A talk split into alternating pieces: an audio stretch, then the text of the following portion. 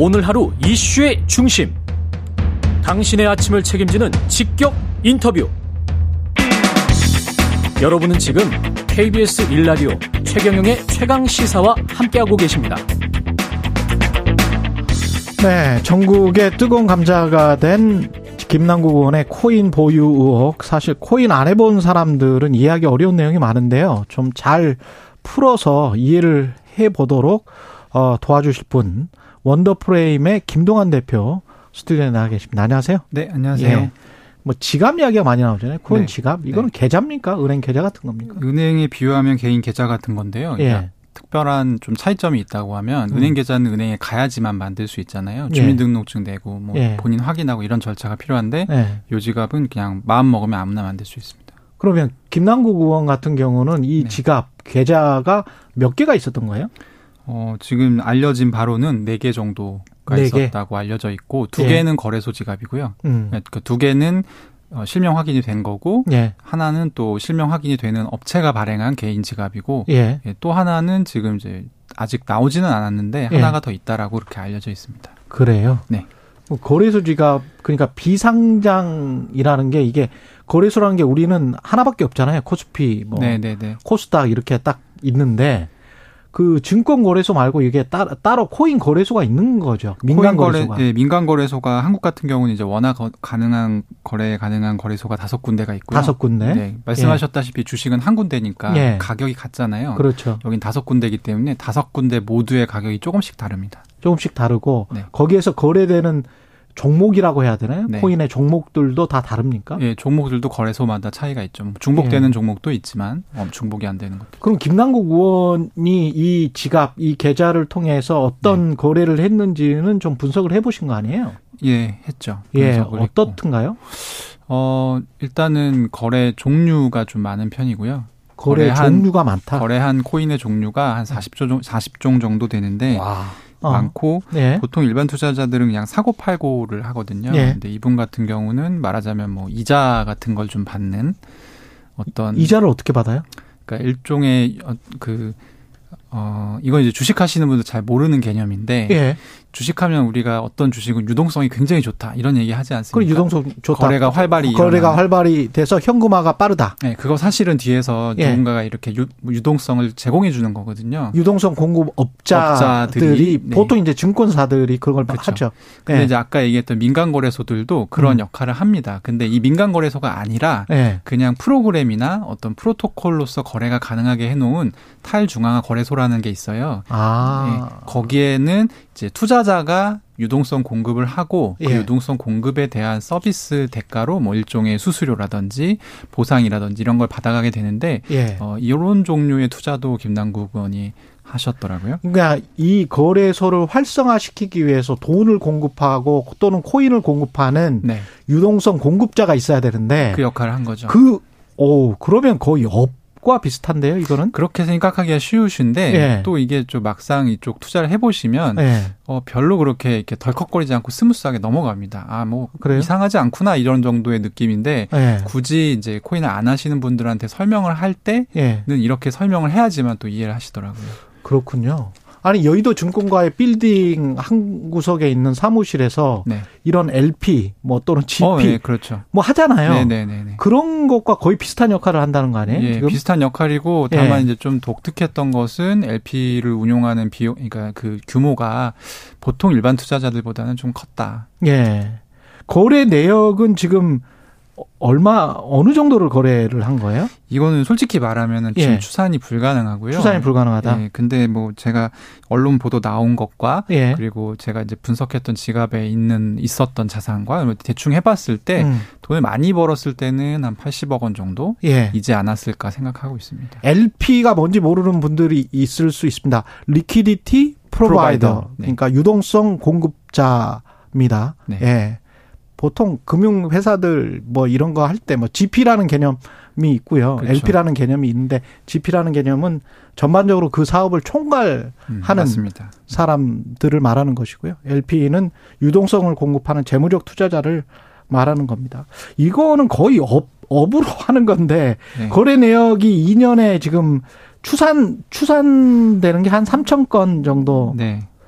그러면 이게 하루에 몇 건, 몇 건 정도 했다는 거죠? 하루에 몇 건이라기보다는요, 예. 이게 또 재밌는 게, 예. 그, 어, smart contract라는 개념이 있는데요. 예. 그게 이제 요거는 단순히 다 쪼갰을 때 3천 건이라는 거고 예. 이거가 이제 실질적으로는 우리도 이제 은행 가서 여러 가지 업무를 동시에 처리할 때 있잖아요. 그렇죠. 그렇죠. 그때 근데 은행을 한 번 간다라고 생각하잖아요. 예. 그런 것처럼 은행은 한 번 가는데 그러니까 실제 거래는 한 번인데 그 안에서 벌어지는 여러 가지 이 그 거래는 여러 번이죠. 여러 번이 되는 경우들 다 합치면 3천 건이라는 것이고 예. 어쨌든 평소 이게 제가 아는 일반 투자자들보다는 거래 내역이 좀 많은 편입니다. 거래 금 규모는 어느 정도 됩니까? 규모는 뭐 아까 말씀드렸다시피 네. 한 80억 원 정도? 80억 정도? 네. 근데 그게 이제 사고 팔았다는 그 총 규모 이게 어떻게 합집합이 되는 거죠? 그게 그 자기가 가지고 있는 코인의 액수가 80억이라는 건지 그렇죠, 그렇죠. 아니면 사고 팔았던 그 횟수를 다 가장 많이 돈을 가지고 있었을 때, 아 가장 많이 돈을 네. 가지고 있었을 때가 80억 정도로 추정이 된다. 네. 예. 그 상당히 뭐 재력가인 거죠. 코인 투자하시는 분들. 그러네요. 네. 그럼 뭘 보고 근데 코인은 거래를 합니까? 과거 같은 경우에는 예. 코인이 이제 특징이 펀더멘탈이 없기 때문에 펀더멘탈이 없어요. 예. 예. 차트 분석이 적중률이 좀 높은 편이었습니다. 근데 음. 최근에는 이제 코인과 매크로가 접점이 상당히 많아지면서 예. 사실 이제 다양한 분석법이 나오고 있죠. 데이터들도 많아지고 있고. 그 차트 분석을 하면 그 코인 같은 경우도 뭐 5분 봉, 뭐 네. 30초 봉 어, 다 지원이 되죠. 다 지원이 됩니까? 다 지원이 되고 이제 뭐 차트 분석의 핵심이 이제 매수 매도에 대한 심리 파악이잖아요. 예. 예 사실 이제 그런 부분들이 좀 과거에는 컸는데 예. 지금 같은 경우는 그런 부분 은 좀 약해지고 음. 조금 더 분석적인 부분이 가미됐다 보시면 되겠습니다. 그럼 코인으로 단타를 이른바 단타를 친 거네요.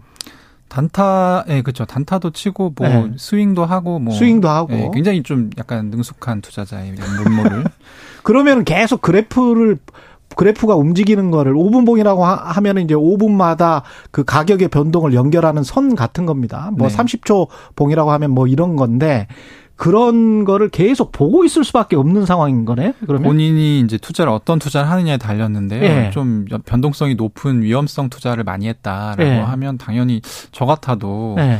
뭐 볼 수밖에 없는 거 아니에요? 5분 만에 뭐 몇 천만 원이 왔다 갔다 할 수 있잖아요. 네. 그래서 이제 그렇게 많이 봤을 것으로 생각되고 최근에 이제 매체 언론 통해서 이제 그 상임이라던가 이런 예. 공무 활동 하는 중에 거래한 게 또 얘기가 됐었잖아요. 예.